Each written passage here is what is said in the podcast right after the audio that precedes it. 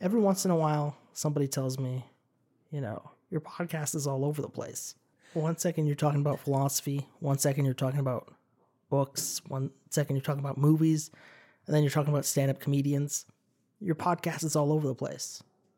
And whenever I hear that, I just reply with, Yeah, the next episode is about your mom.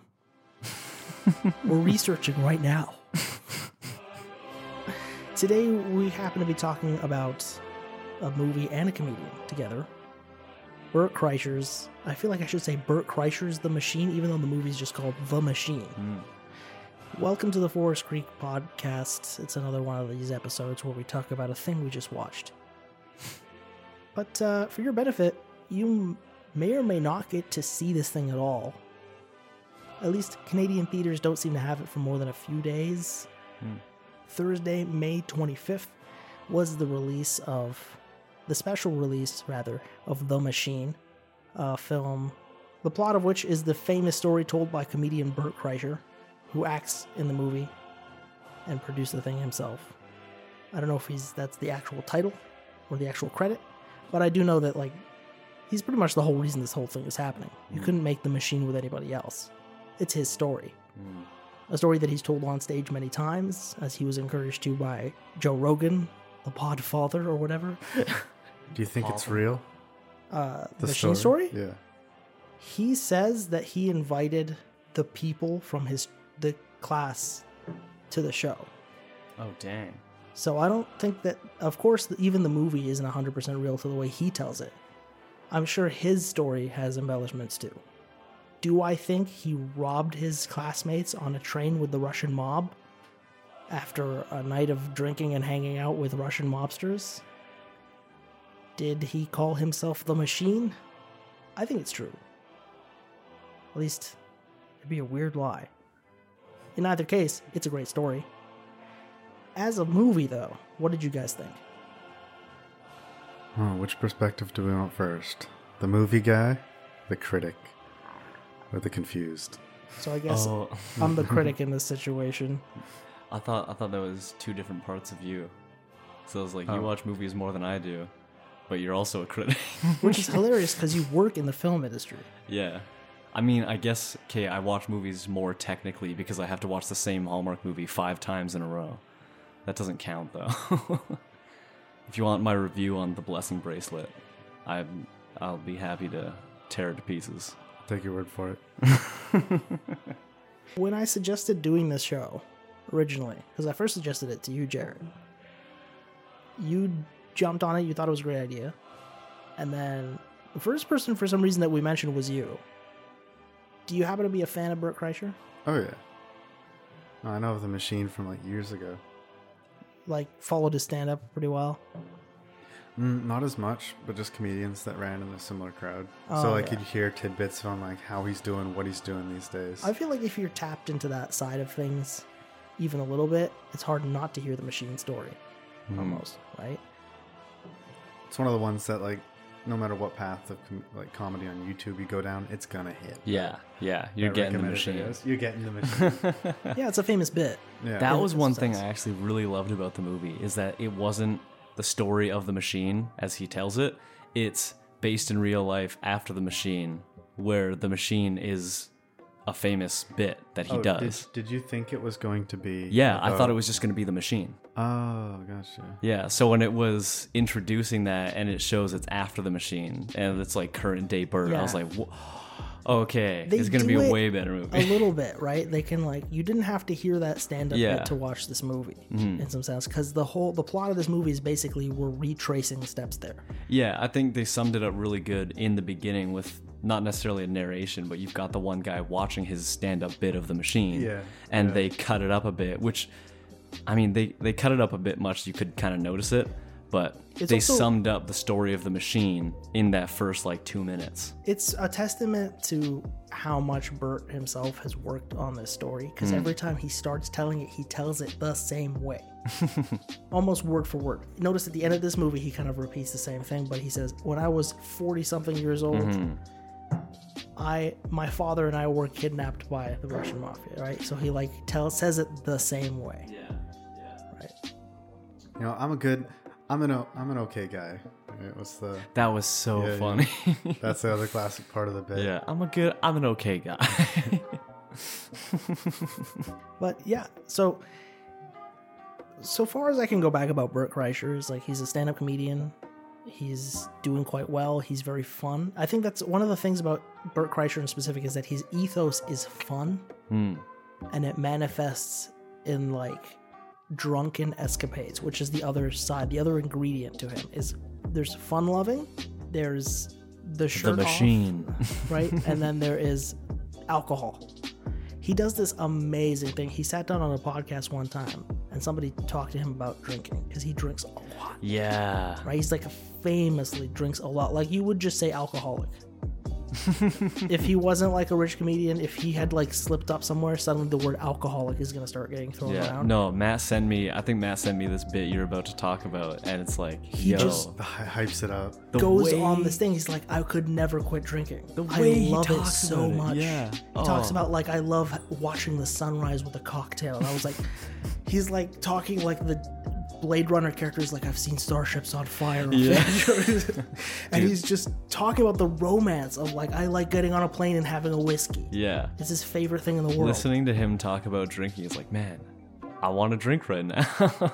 it's recently it's been making me think about like in ancient Greece there were the worshippers of Dionysus, right, the god of wine. I was like, I wonder if that's like their priest.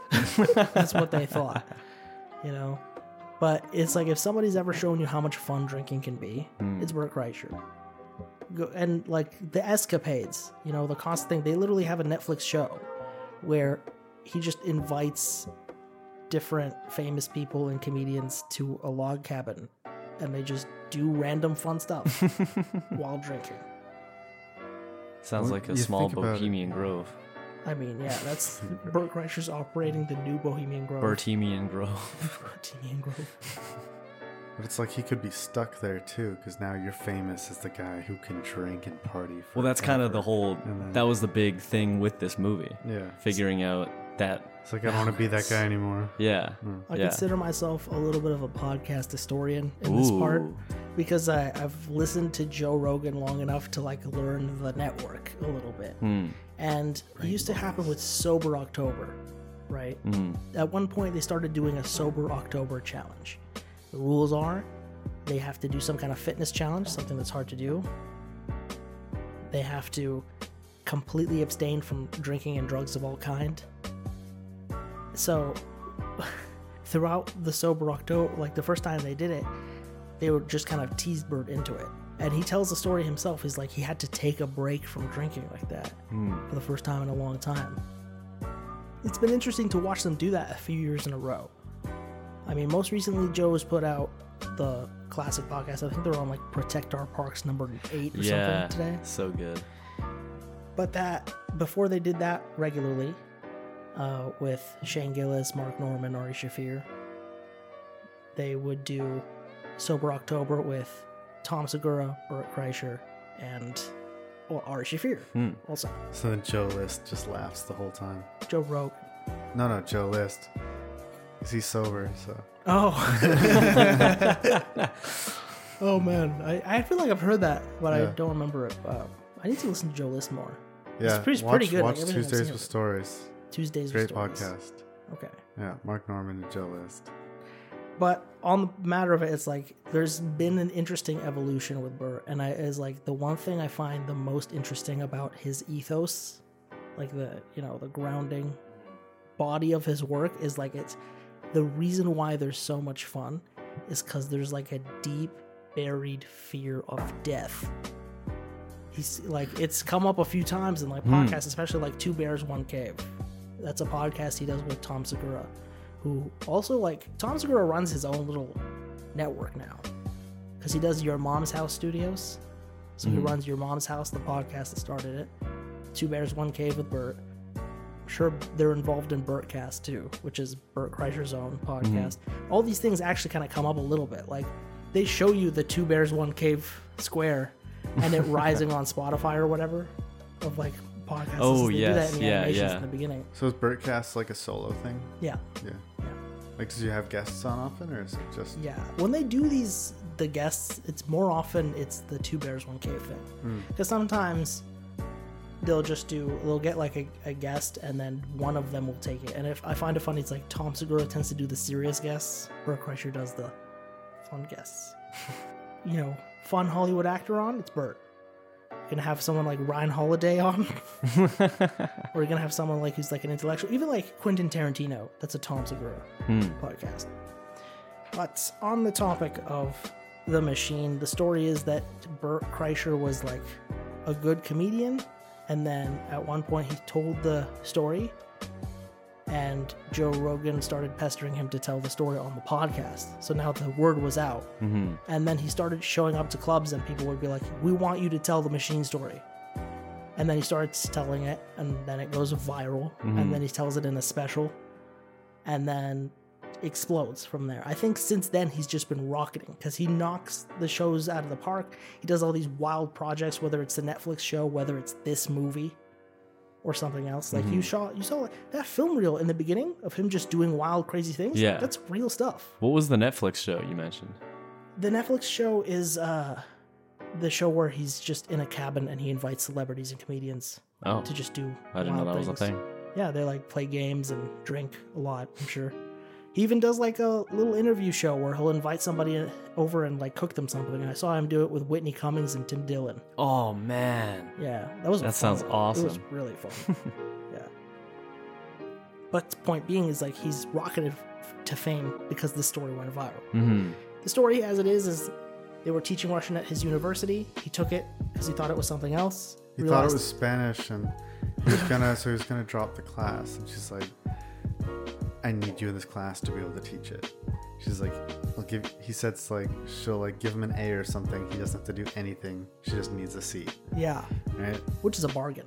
And Just then show up. he just kept going and kept boosting his GPA. And then she's like, "You'll get the whole minor in the language if uh, If you just you go go- on if you go on this trip. trip." Yeah. yeah, yeah. They get through like how many years of Russian class, and then they're like, "We're gonna do a trip to Russia."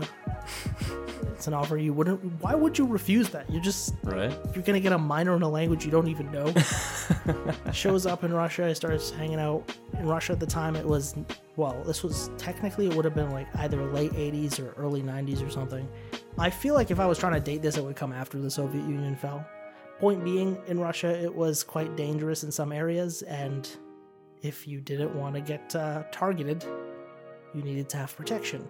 So they hired members of the Russian mafia to watch them or banditi, as we learned the word very well today.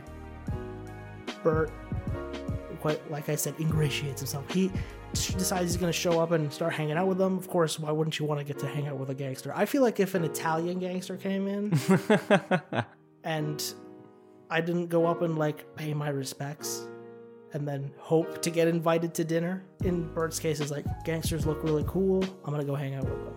He goes over there, practices the phrase, and then, like I was saying, in Spanish class, one time I accidentally said "me amo camping" instead of "me Yeah. gusta camping," and accidentally said "my name is camping." Bert did almost the exact same mistake in Russian and said, "I am the machine." I actually never knew that bit because he explained it in in the movie that he Mushina is badass, but Machina is machine. So he said like I am Machina or something. so good. I am the machine. and then the way he tells it, you know, the Russian gangsters looking for him, goes, "You are the machine." And then what follows is the him just hanging out with Russian gangsters, becoming super popular in that social circle, getting crazy drunk, and Yeah. doing all kinds of partying. I wish I w- the one thing I wanted to see just from because what I really like the way they actually input the machine story is cutting back to it in flat little flashbacks as Yeah. they backtrack through it because in the story they go to Russia. But the one bit I wanted to see was where the fir- the first guy he tells takes him to a bunch of his bosses and goes, "Tell them what you told me." oh, so good. let's let's uh, hang on. Let's go through the cast this year because like that was one of the things I actually also really liked about the movie is Jimmy Tatro plays young Bert Kreischer. Life According to flashbacks. Jimmy? Tatro, from there you go. Life Yeah. according to Jimmy. Yeah. He was also in his own Netflix He show was- at one point. Well, he It was funny because I didn't remember who he was, but he looked like Channing Tatum. You have some of the worst face blindness I've ever seen when it comes to. We literally laughed about this because you thought Samuel Jackson was in the John Wick movie. Okay. you thought Samuel Jackson was Morpheus. Yeah, I- What? this He thought- what? They actually look similar, especially when you're not looking at both of them. What? Get out of here! No, they don't. they d- they don't Yeah. at all. What's the Lawrence Morpheus guy's Fishburne name? is Lawrence definitely Fishburne. not at all the same as Samuel Jackson. Whatever. I also thought who's the who's the hotel guy that I thought from John Wick that I thought was Sylvester Stallone. But you thought Ian McShane was Sylvester yeah, Stallone? yeah. The head of the hotel. Yeah. Yeah. You thought that was Sylvester. You thought that was Rocky. he looks like Sylvester Stallone. That is, it's he does. The craziest case of face blindness that I've ever seen. I think the funniest one was this was in they're doing the the credits, the head credits with the, the actors. They're like Bert Kreischer, and they're showing a bunch of pictures of Bert Kreischer, and then it says Mark Hamill, but doesn't show a picture of Mark Hamill.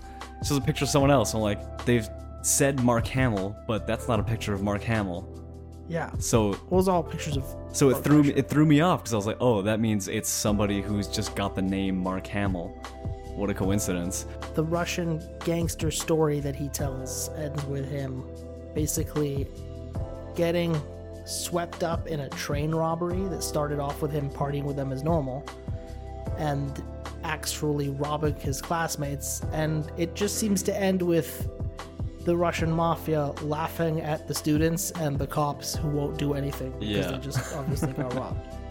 Like I like I love the part of the story where people are giving the machine gifts on the train.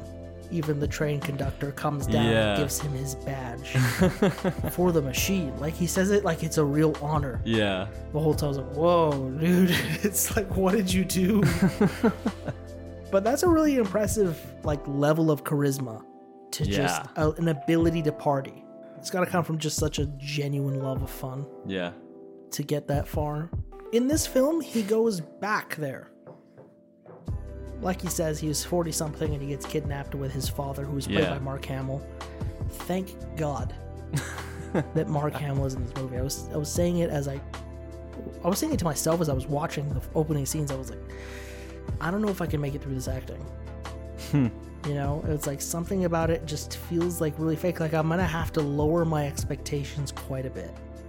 And I went in here with quite a bit of hype because I'm like, this is a guy who loves movies, the guy loves comedy, the quality on this is gonna be good, it's all gonna fall up. They got Mark Hamill. hmm And I don't see Mark Hamill for the first few minutes. I'm like, oh, this is not good acting. I don't know if I can deal with this. It's like people being fake, not people acting. Then Mark Hamill comes on. You can see it when, even when Mark Hamill and Bert Kreischer are in the same frame. You can look at the two of them and go, Mark Hamill's being sincere, Bert's being fake. Hmm.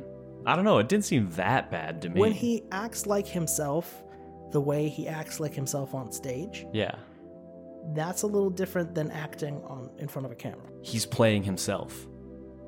So there's a level of acting that's not acting. You say that, but here's the thing. In in, in the moment, you're being sincere. Right? You can tell that by just looking at somebody's face and like looking at Hmm. their eyes.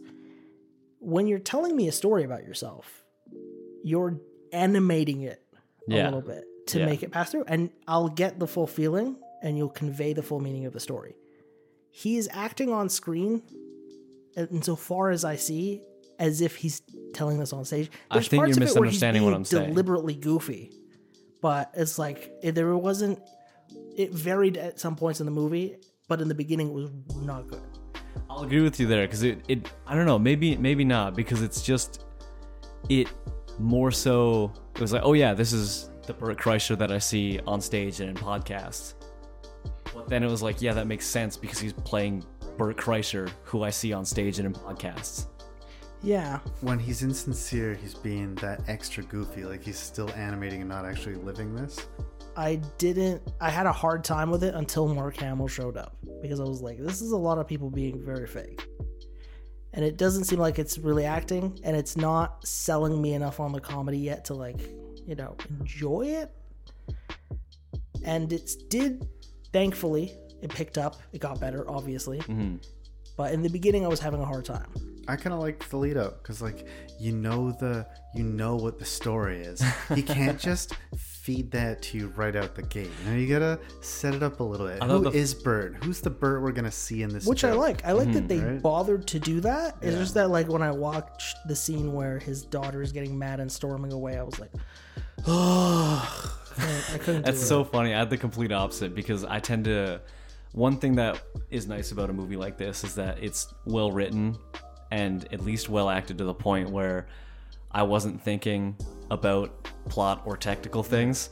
And I actually hit a point where I, I was like, I'm down to watch a movie about a father getting over his issues and just bringing his family back together. And then the Russian lady pulls out the gun. I was like, oh, right, it's a Russian mafia movie. You got all hallmarked right Yeah. into it. I was But- really like waiting for that to show up. To be honest, For me, that really that scene wasn't about her acting though. It was the look at Bert. He's shameless. He's screaming this yeah, in front of that wild. massive party of all the people he invited. By the way, killer line. Hey, uh, like Madison's mom. Oh no my husband. goodness! that was funny. Like there really, was some. Bert? No, no beer. really, Madison's mom, no husband. The funniest jokes were the Bert jokes in this movie. oh yeah, hundred percent. He was saying that uh, originally he wrote it and it got greenlit and they started, you know, putting it together. And then he heard Joe talk about it, how people hold themselves back and how it makes things a little worse. So he goes back and he rewrites scenes Oh dang! to like, let's inject more comedy and make this funny. I was like, if that Madison's mom wasn't one of them, Oh, that was so good. that was a hilarious. And it's like the first one he does that's like aside. yeah, know? yeah. If I have to see him explain the plot of the Nutty Professor in the beginning, I was like, it's a little. I, That I'm wasn't torn on bad. that final scene with the "Did I do that?" that you was know? funny. That was actually good. maybe Urkel bits were maybe funny. that's where I'm conflicted. Is like I don't know. It just it hit a cringe core in me. I wasn't ready for. I'm 50-50 with you because it's Yeah. like, on one hand, I thought it was funny, but on the other hand, I was like, really, you just shot your dad and you're not going to turn to your brother who's probably going to kill you next? Like, what? If we want to talk about like stupid, unrealistic things in this, like he picks up a wooden casino board and uses it to block bullets. I mean, there's the level of suspension of disbelief because it's like that's that's quite a bit different than It was casino grade. yeah. I mean, they also just like push over a statue and do kip ups and st- all the time and stuff. That Granted, was I guess that he was didn't. the that most. was hilarious. Uh, I was like, really, you're gonna get in that kind of position and do an awkward inline upside down I'll tell you this: bench? people don't appreciate action enough to like know how hard he must have worked to do that scene at the end, where he's like shirt off, he's in machine mode, and he's fighting Oh, all these yeah, guys. Like that's yeah. really hard to choreograph. yeah, he Right. did pretty well on that. I thought that was great.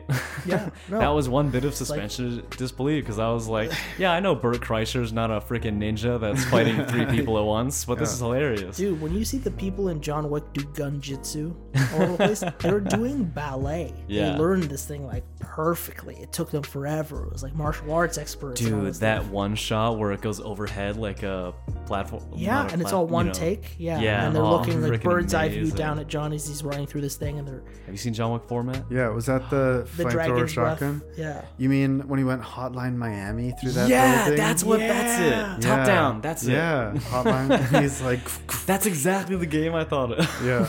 I love the dragon's breath shotgun scene. It was Mm. so cool.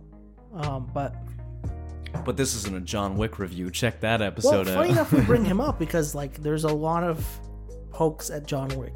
Oh, are there? Like not pokes like we're That making whole fun final, of it. that whole final scene where he went Matrix on them. yeah, I guess so. Yeah. Not not pokes in the sense that they're making fun of it, but like references. Yeah, almost. yeah. I You know, getcha. when we watch the way that uh, the lady gangster that they're with, Edina, I want to say, Ivina, Ivina. I think.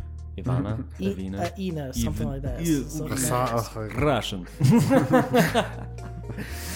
She she does kind of pull a John Wick Mm-hmm. in some scenes. You know, when we see her do full action, not explicit John Wick references, obviously, but like you're in a place with you're in Russia with Russian gangsters.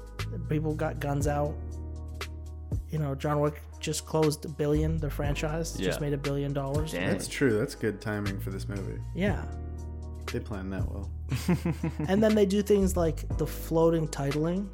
A lot of it, like the Oh, the subtitles. not, That was the subtitles. so sick. that's John Wick. They did that thing before. They obviously do Yeah, it a little they bit more over the top than John Wick. That's yeah, sure. they definitely did. I know. loved the subtitling in this movie. It was great. I could have played into the uh, like don't get like make it obviously a non-copy by making it ridiculously huge. I mean, I like that they did do that because Yeah. it took it like a step further. Mm-hmm. The thing about Bert Kreischer and a Bert Kreischer movie is that it should be loud. It should be over the Yeah. top. Should be in your face. So I guess like the parts I was like most eh, about were the parts that weren't that. Mm, You know, Hmm. it's like the things I liked the most was like that's Bert making a joke as Bert. Down with that. yeah. When I see Bert having drama as movie Bert, I'm like, eh. I don't know. I, I, I didn't mind it. I liked it. I didn't think it was the like- only thing I on didn't him. care for was his little drug trip in the mi- in near the beginning. Yeah, you It, picked the perfect that was the one. one you skipped. You went to the bathroom. Yeah, you It was. It didn't make any sense. It's like Yeah. he knew for a fact it was a like super powerful pop brownie, and he's like, "Oh, I'm hungry. I'll eat this." It was 23 years old. I think that's the better thing to focus on. what? I think the brownie was 23 years old.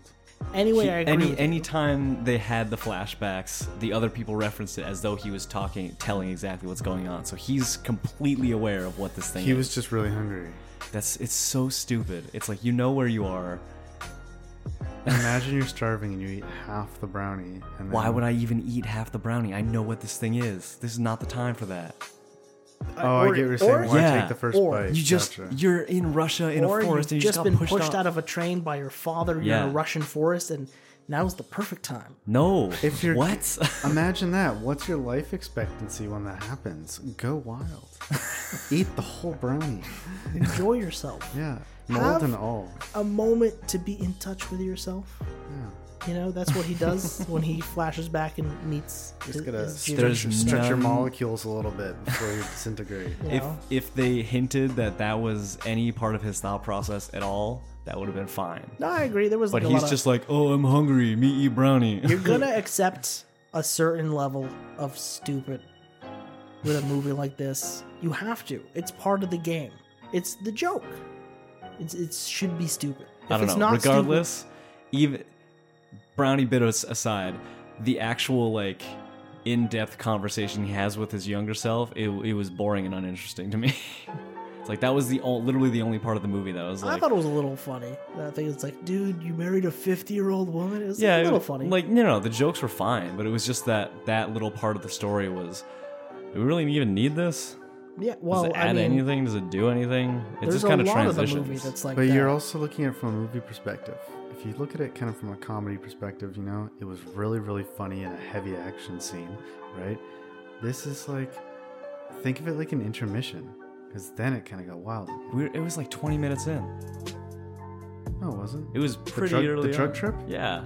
That was I guess oh like there was a a whole half- big was- train sequence. That was after the whole business with the first brother and on the train with Yeah. the second brother. Yeah, good point.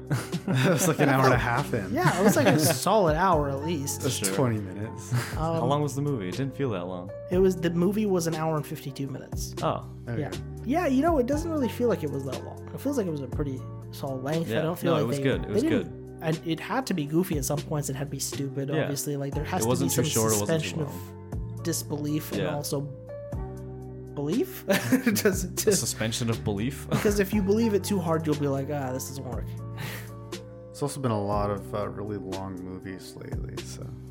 I, I don't know. Overall, like I said, I think the parts that I appreciate the most are the parts that were sincere. That's what I'm looking for with something like this. Like even Mm. the comedy is funniest when it's sincere. Mm-hmm. Like let's take an example. Another comedian who plays himself in his own thing, Louis. We talked about his show before.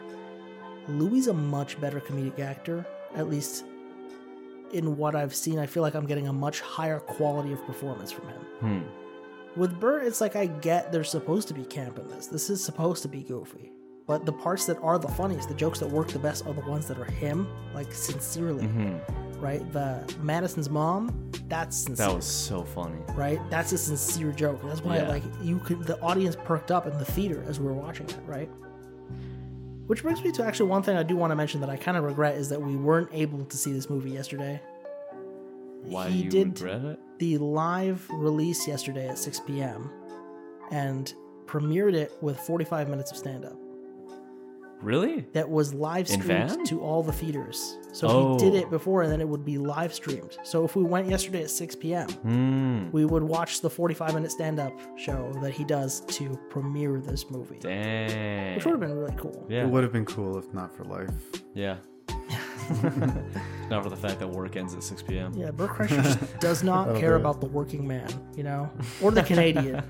I was telling Raph in the car actually, it's like it hits his target demographic. You know, the anyone goes to like everyone goes to watch a movie on Friday, right? My people, my I want someone who's gonna be like movie 6 p.m. on a Thursday.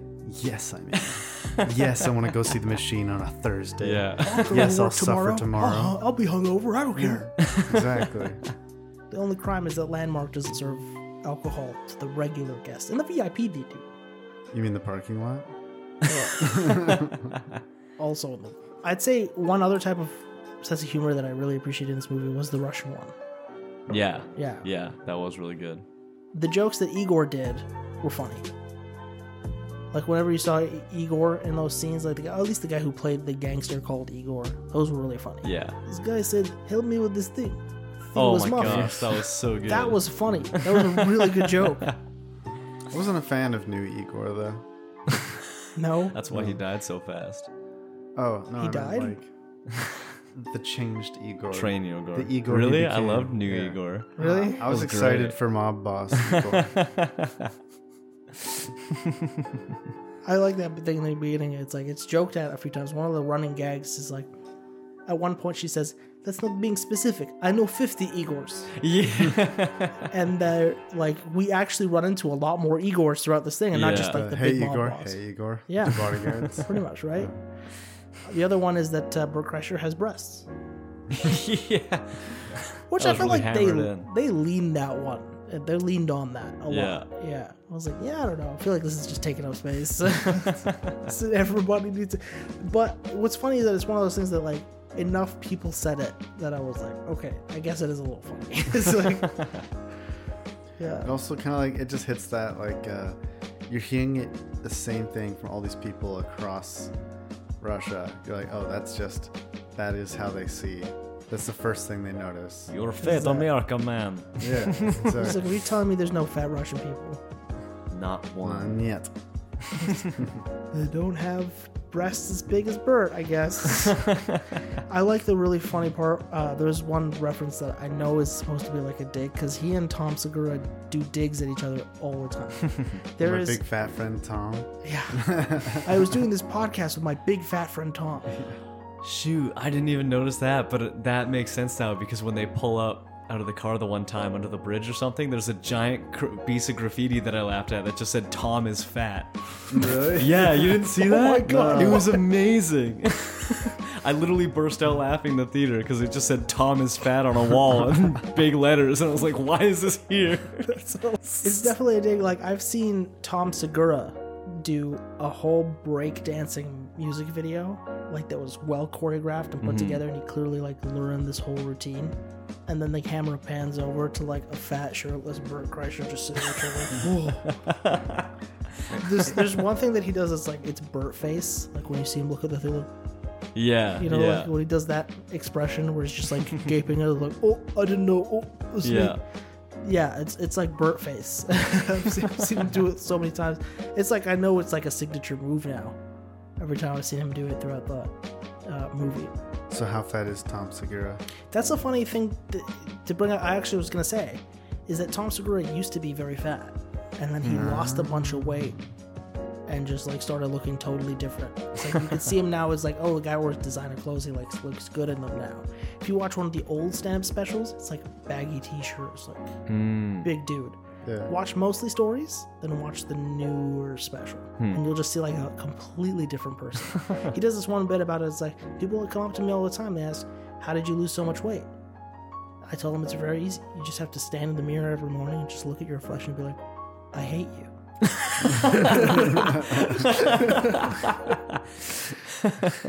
Take self disgust and just really internalize it.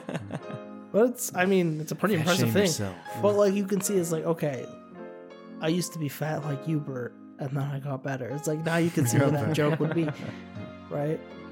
But it's it's it's a funny thing. I think is like they all do the, um, they all did the sober October thing together, and usually like Ari, almost cheats, does it, but kind of like ma- makes the cut, but doesn't gets like fourth place or something. I feel like him and Bert went head to head near the end because they were both trailing at the end. Tom Segura second place, Joe Rogan obviously first place. His thing was like, I'm gonna kill Bert. I'm gonna make Bert like get himself so deep into the hole by doing crazy amounts every day. It's like if you're Joe Rogan, you're like you can crush a thousand calorie workout in a day, maybe. Mm. You know, they were doing a thing where like you have to do a minimum 500, which is like I'll do 500 if I spend like an hour, maybe. Uh, you know, doing the kettlebells, doing all the Yeah. calisthenics, everything. It's like doing it on a treadmill while watching the entirety of John Wick. That's what Joe Rogan does, and then goes and lifts weights, and then does like a sauna. Yeah, thing. it's surprising how few calories you burn lifting. he has lost a lot of weight on that point. It's like if you were a really dedicated fan, I'm sure you could track this. But there's a stark difference when Tom Segura does it, and it's funny that the joke would be my big fat friend Tom.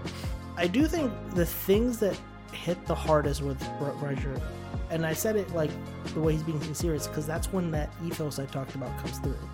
Of like, we gotta be fun loving, we gotta be good in the moment Mm, because we're afraid we're gonna die. yeah, what's that about?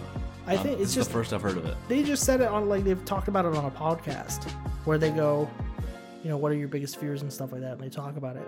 And then it's come up a few times on different shows. It's come up on Andrew Schulz's show. It's come up on Joe's show. It's come up when he talks to like Louis. He just goes like, "Yeah, I just blank out. I take that thing out of my mind. Hmm. I, I'm gonna live forever. Everyone around him is gonna live forever." That's he's the, his words. Interesting.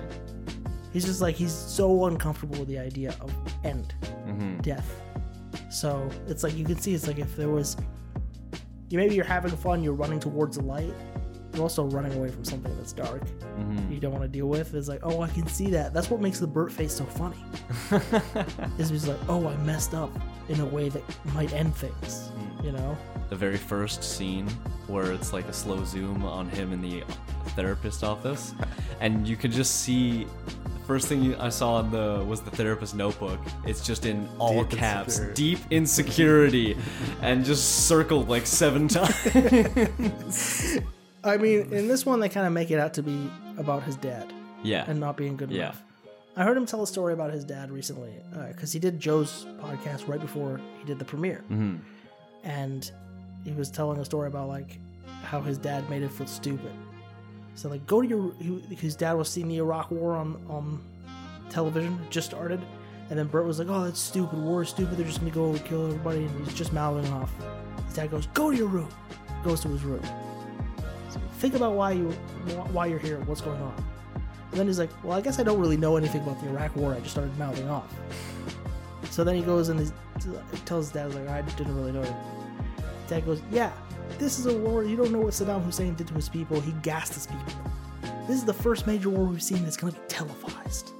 We're going in there all kinds of reasons, blah, blah, blah, blah, whether or not you think the war was justified. And then they sat down and they watched the war like it was the Super Bowl kickoff. And I was like, that's a really interesting story. I don't see that happening with Mark Hamill. This is the fictional version of his dad. yeah, But it's interesting because like they both, him and Tom, both have done dad bits, and they're vastly different. Hmm. Tom's dad bits are my dad went to Vietnam and he's really tough. Bert's dad bits is I started giving my dad weed cookies, and he zonked out while we were on a golf course and couldn't get off the floor. Because they do two bears, one cave, and stuff like that, you can, if you follow these comedians, you can actually kind of like hold them to a comparison and see where they're digging at each other from. you get little uh, Easter eggs within the movie. Yeah. Yeah. I, I mean, Tom was fat. Yeah, But that's where you get, like, you know, the best friend's like stoked you lost all the weight, or like a regular friend, right? Your best friend's gonna be like, "You're still my friend, friend Tom." what are you anorexic or something? What would you rate it out of 10? Hmm. Why? And what comedian do you think should make a movie like this next? Obvious answer aside.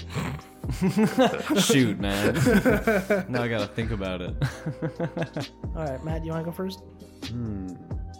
No, I'm processing. All right, I'll go first. Uh, I'd say six because it was fun and enjoyable. Yeah. And that's about it. It's like it was better than an average movie. I was sucked into it the whole time. There was never a point, or at least never a long point, where I was analyzing it as a movie or an art form or a technical thing. It was just fun to watch. It was an engaging story, and it had great jokes. And I didn't think the acting was terrible. so, yeah, it was fun and enjoyable, but it wasn't mind blowing piece of cinema or anything. Hmm. What comedian would you want to see? Well, since I can't say Tim Dillon, They don't steal Raph's answer yet. he said besides the obvious, and it's like rip. Well, we'll, we'll revisit the obvious. In a Oh. second, Either Sam Morril or Mark Normand. Yeah. What if they, I feel like they could Perfect do one choices. together that would be amazing, That would be great. right? Just a, some movie about two guys in New York. Yeah. I don't know what they would be doing. You know, you know who I'd love to see a movie next? Jerry Seinfeld. what do you give it out of ten or Out why? of 10, 6.5. Why? Because, yeah, why? Um, yeah, they knew what they were. You know, I liked, I liked that it cut between like, you know, they skipped a lot of the middle between scenes. They're like, okay, we're here, we need to go to there. Boom, let's show them entering there, right? We don't need the journey. We don't need them meeting some other guru along the way. Extended. That was pretty solid. Hmm. What comedians would you like to see do a movie next? Well, Jarrod stole my answers. He doesn't even watch their podcast. Wow, I'd listen to an episode or two. it would be a pretty good Yeah. movie. Yeah. But, uh, anybody you can think of? You know what? I listened to their po- episode with Bert Kreischer. Did I send that to you? I Yeah. should do that. Yeah, thought so. you should. It's really good. I, I mean, that's probably the one I've missed since I've heard him on like different shows leading up to this, and then This one was like years ago. yeah. Well, the thing is, like, Not all, too all- long ago. Really? No. Oh. no, they do it like they've done it multiple times. Like every time With somebody has a special coming on, the comedian will do tour all the other Mm. comedians' shows. You don't think Ari Shaffir went everywhere when Jew came out? This was like this past year. Oh, fancy. yeah, Yeah. happened all Time the time. flies. Um, right.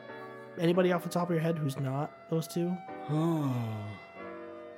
Oh shoot! No. I just thought of another one. You can have No, Mark Normand. Mark Normand. I was gonna say Mark Normand would have been my pick. He stole. I, you can Think I have you can have him. I just thought of Anthony Jeselnik. Oh my God, That would be so good. Oh, Andrew Schulz too. Andrew Schulz movie would actually be pretty cool. Yeah, that would be that would be my other go I would want to to. see like a young hustler on the streets and stuff like that. I feel like another person in the Andrew Schulz movie needs to be Joey Diaz. oh my gosh, a Joey Diaz Like, movie would be incredible, Young gangster Andrew Schulz being mentored by older gangster Joey Diaz. dude. that, would be, an great. amazing movie. Uh, let me preface what my answer is to these things by saying that one of the things that Bert brought up about this that I think could have very well been accomplished is that you know you got these like two roughly I've described this before there's like roughly two realms of comedian right? There is the Seinfeld side of the galaxy there's the Joe Rogan side of the galaxy for lack of a better totem on either side. The Seinfeld part is like the part that got accepted by Hollywood. The Joe Rogan side is the alt side. Mm. You don't see Mark Normand and Sam Morril hosting Saturday Night Live very often. Yeah. You don't see John Mulaney go on Joe Rogan, Mm-hmm. right? We're talking about like these two different sides of the galaxy, right? You'll see people will go back and forth, you know, but you'll tend to see them gravitate one way or the other. The Hollywood side makes movies. Amy Schumer has Trainwreck, for instance. Hmm. There's a zillion Kevin Hart movies. I mean, how are you grouping these comedians? I Because, just said Mark- I was like, Mark here's these Normand two and- solar systems. Okay. the Hollywood solar system and Yeah. then the Joe Rogan solar system, and some of them they intersect in orbit, but you Yeah. know they're not. Oh, gotcha. Okay, from the popularity set. So Yeah. it's like Mark Normand and Joe List are basically like Seinfeld, like down the family tree as far as styles. Right, but we're talking about like yeah, not styles, more like Yeah, popular culture acceptance. What what sphere they they Yes. yeah. landed. No, Yeah. they will definitely be canceled. Yeah. if they no. I think podcast. Ari Shaffir would be a killer in a movie, but you'd never see him in the Hollywood side of things. Yeah. Mm. Yeah, he's untouchable to them, I guess. Um, I can't remember. Yeah, So- you mentioned that that it's in one of the podcasts. Yeah. Well, the thing about Bert's movie, The Machine, is that it's an effort by one of the people in the Joe Rogan solar system to make a serious movie and put it out. I say serious, I mean like a full feature film with a studio and it's like well directed and it's like comparable to things that we've seen in the 80s, Yeah. right? Comparable to the Eddie Murphys and the Martin Lawrences and all this stuff. It's like it's it is in the realm of succeeding there. And it would open the door for other comedians like we just talked about to make movies like this.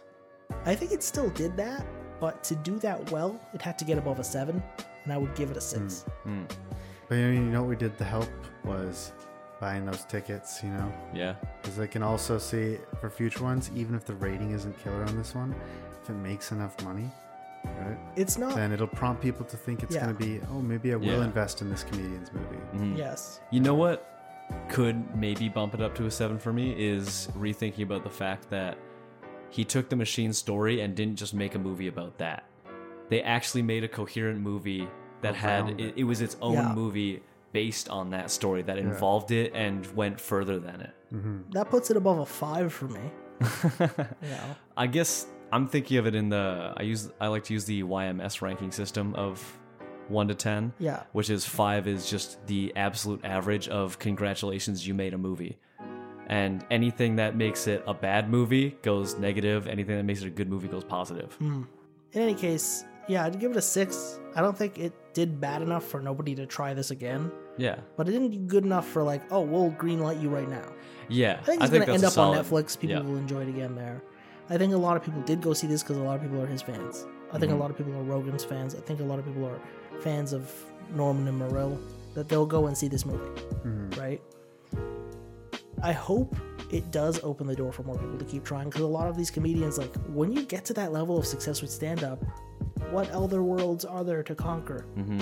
You know, when you look at Bert Kreischer's, like he did the Travel Channel, he does this Netflix show, he does like all these things. He's not just a stand-up comedian anymore; he's like a media personality, right? That's one of the things that happened with podcasting because like it introduced here's another dimension for a comedian to thrive in, Yeah. and now you thrive in this stuff well enough, it opens the door. Now you have enough of a budget to do a movie, Mm-hmm. right? So I think it's within the well, well within the realm of possibility for more comedians to make movies and stuff like this. I hope that more of them do try it, whether or not at the end of the day this like really crushes the box office. Because I like, like we just said, there's a lot of awesome movies out there that can happen. There's a whole comedian universe of movies, and I would rather watch that than Marvel any day Oh, 100%. easily. I mean, we're tired. We're tired of Disney. We're sorry. Sorry, we're tired. it's rumored that within Hollywood right now, the hottest commodity is Tim Dillon. That would be incredible. But if you think about it, much in the same way that Ari Shaffir was, he's not touchable Hmm. to them. He's like, this is too dangerous. We can't agree with this. He's kind of right wing to us, which is funny. But because he's also like, he goes between, swings the pendulum all the time. He's like, but you're not allowed to go over to one side if you're in Hollywood. Hmm. You know, you kind of have to stay around the place that we can still put Pfizer commercials within the middle of the Saturday Night Live Suddenly, thing. every right? tweet has a PR manager. You can't get that famous if you talk that much about Hillary Clinton. That's the thing. That's why they can't do it. But at the same time, it's like if we did a movie about two guys trying to get into the mob, and one of them was Dan Carney, and one of them was Tim Dillon, that would be hilarious. I could see him in a suit looking over and be like, is he even a godfather anymore? His daughter's are they. His daughter's are they, Tony.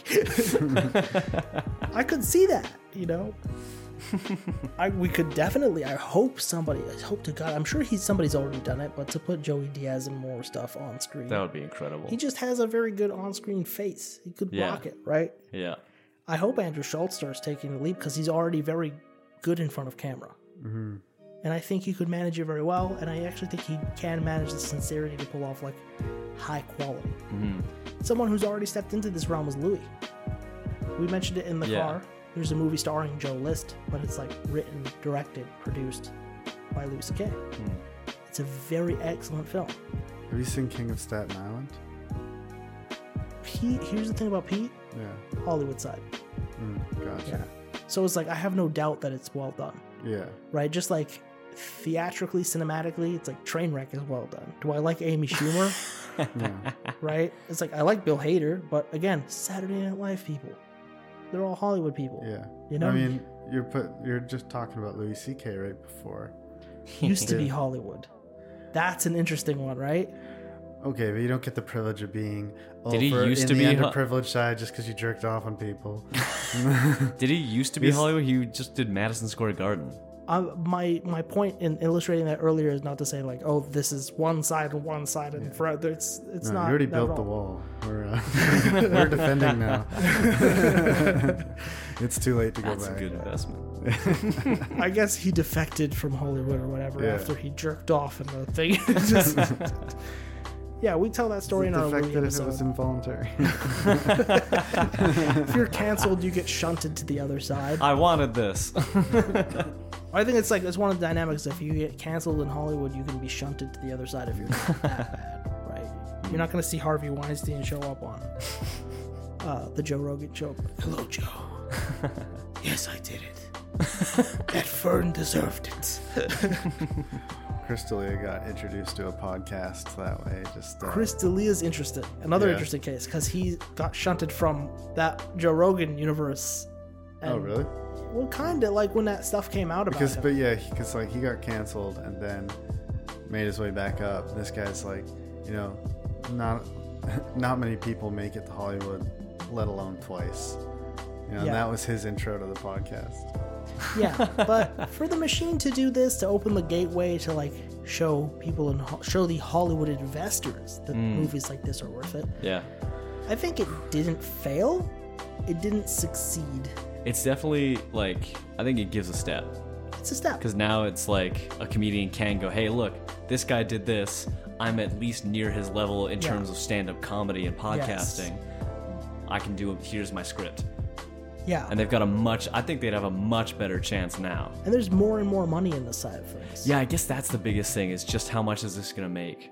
Right. Because, like, hey, you had enough in the budget to get Mark Hamill this time? Mm-hmm. That's not nothing, man. That's a pretty big deal to get friggin' Luke Skywalker to show up in your thing, right? And they're gonna wait, like they're gonna weigh your con, like uh, content too. Yeah, definitely. Like look at the. Well, yeah, you that's can't just where- wait against. Look, the machine made money, but well, like no, look yeah, at the that's story of where the machine. this this a isn't this movie isn't Raph said it's not an open door green light whatever comedian Yeah. wants to do whatever they want. It's a step of it's like it's gonna be a softer blow when the comedian comes up and goes I want you to do my script. you know what else it's impervious to? Right now in Hollywood, there's a giant writer's strike going on Oh yeah, where they're like, they're having trouble like launching the projects and gearing them up and like doing them because the writers are all striking and they're like refusing to work and they're like, don't put this out. Like the Deadpool movie's having a hard time right now. isn't it a Deadpool movie? they're doing Deadpool 3 right now, Oh. and they launched production. They're like, whatever, we're gonna go without the writers and just see what happens. You know, 'cause Isn't that okay since Chat GPT writes better now? that's one of the things they're striking about. Um, is the fact that you know they don't want people to do first drafts with ChatGPT. Ah, If anything, I actually I would say the best thing to do with ChatGPT is make it do the first draft and then you do better on top of it, mm, right? But they that's one of the things that they're striking about. They have all these terms about AI trying to fly Yeah. around. But Bert Kreischer's immune. He wrote it himself. Did he? he, him, and whatever comedians they got up there. It's like obviously they probably had somebody look at the script and be like, okay, this is doable, this is not. Ghostwriter Dan Harmon. Ghostwriter Microsoft. Hollywood. You know, there was one technical issue I did have with this movie. There's at least two, maybe three or four shots that were stuttering. I was like, really? And it, initially, most of the time when I see stuttering shots, I'm like, yeah, who knows? Maybe it's my monitor, maybe it's the playback, maybe it's whatever. Then I, then I thought, I'm in a movie theater right now. This is, if there's ever going to be a time where I know exactly what the shot is supposed to Yeah. look like, it's right now. See, people in Hollywood don't make that mistake. Or like those Hollywood crews hmm. don't typically make that same mistake. Hmm. Their infrastructure on that side is very airtight. The concept side of them I can't speak to. I don't know how many of these things I can see again. Hmm, like we can only really do one. Let, us not greenlight that many movies. We don't need Chelsea Handler's Emph, you know, film. We're good. We're good. But I will say, you know, the thing that really knocks like Bert Kreischer's film very entertaining. I've said this about a few movies that I've seen before. It's like it's, it can be an entertaining movie without being a good film. Hmm. It's not a good film. It's an entertaining movie. Yeah. I think if it really wanted to blow everything else out of the water, it can be both. Be a good film and a good movie. You know, I would we could watch a dozen of those all day. That's like you know, when you when you see Jojo Rabbit. When you see a Taika Waititi film, like we saw a trailer for that as we were sitting down. It's like, Yeah, that was funny that and it was awesome. well done. No, I couldn't see a longer version, more fleshed out of the machine. I it doesn't have to be longer. Um we're just talking about like raise the quality level. yeah, in higher. terms of like cinema as an art style. yeah.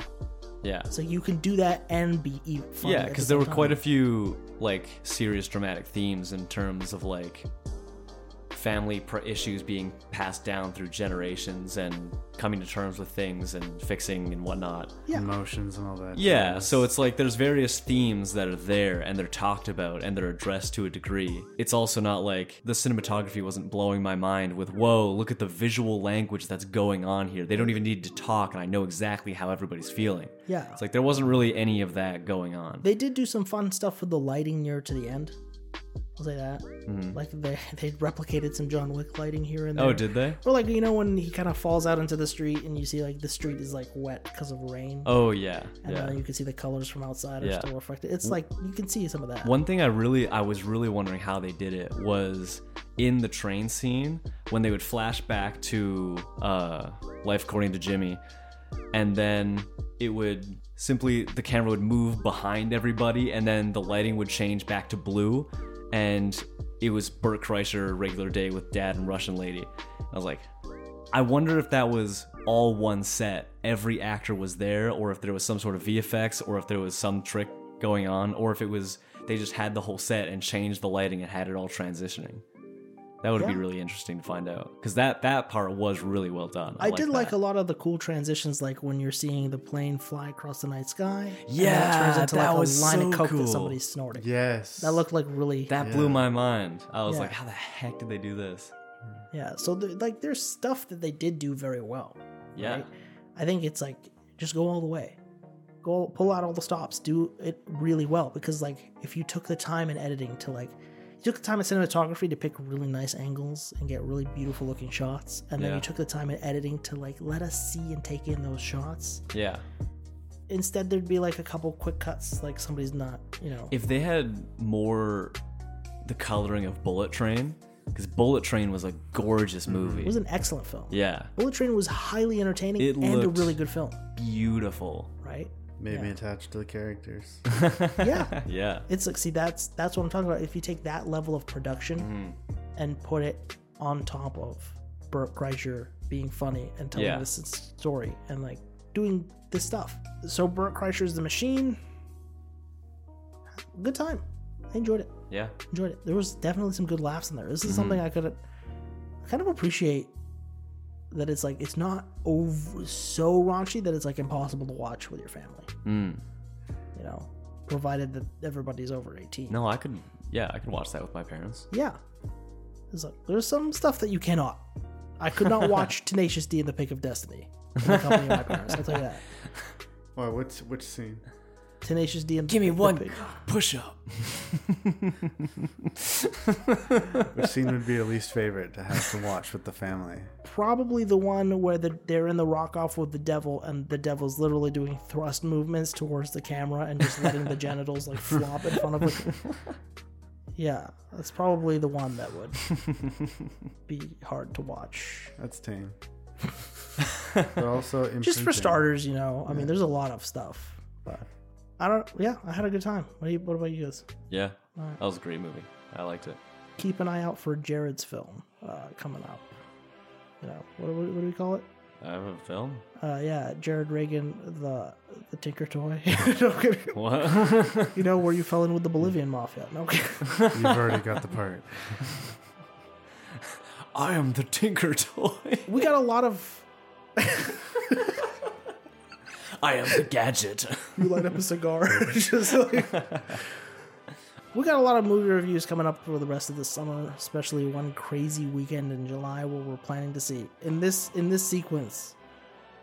Barbie, Oppenheimer, Indiana Jones. I'm looking forward to doing Across the Spider Verse. It's coming out June 1st. Oh yeah. Yeah, so hopefully I can get somebody on to see that. I actually I want to I put Dune 2 on my list. Ooh, when does that come out? I didn't see the first one, but it's supposed to come out in November. Oh, cool. Yeah. cool. I feel like once we get through that one, cra- it's like a few movies leading up to it, and then one crazy weekend in July. Hmm. that crazy, crazy summer weekend. I'm thrilled that we just got a chance to see Guardians of the Galaxy 3. That Yeah, that podcast really is out fun. now if people want to check it out. But for now, you can stay tuned and follow us on Instagram at the Forest Creek, on youtube.com slash at the real Forest Creek. Uh, on Spotify, of course, and all your other podcasting platforms. I've been noticing like we actually have listeners on other platforms. I say Spotify every time. People, you can find us on Stitcher, on Pandora, on Google Podcasts, and like a million other places. What the heck is Stitcher? I've never even heard It's of actually this. one of the bigger ones. and I'm too. on it. That's crazy. Yeah. Wow. Well, because you know, you just put your RSS feed in like one place and you syndicate it out. Yeah, you you handle all that stuff, so I have no clue where my voice is. Everywhere. Everywhere except Apple. yeah, screw Apple. One day I'll figure that out. One day I'll bother. But there's like too many steps. It's, it's too many steps. You need to put in a code and like have an iTunes store, blah blah blah blah. I don't have an iPhone. I don't want to do this. bye bye. One day, one day I'll be stupid enough to buy an iPhone and I'll have to do this. It's But addicting. everywhere except Apple, you can find this podcast. Uh, join us on YouTube where we'll be putting out more and more videos. And if you want to get in contact with us, you can always reach us at theforestcreek at gmail.com. Of course, it's, if it's about the stuff we've made already, you can always hit us up in the comments. Uh, I read all of them. There's so few that I do get to all of them. Even when they don't make a lot of sense, like the ones on that Andrew Tate video. It's pretty funny. You can reach out to us at theforestcreek at gmail.com or check out our website, theforestcreekweb.com. But uh, I'm Raph. I'm Jarrod. Matt. He is. I am the machine. Goodbye.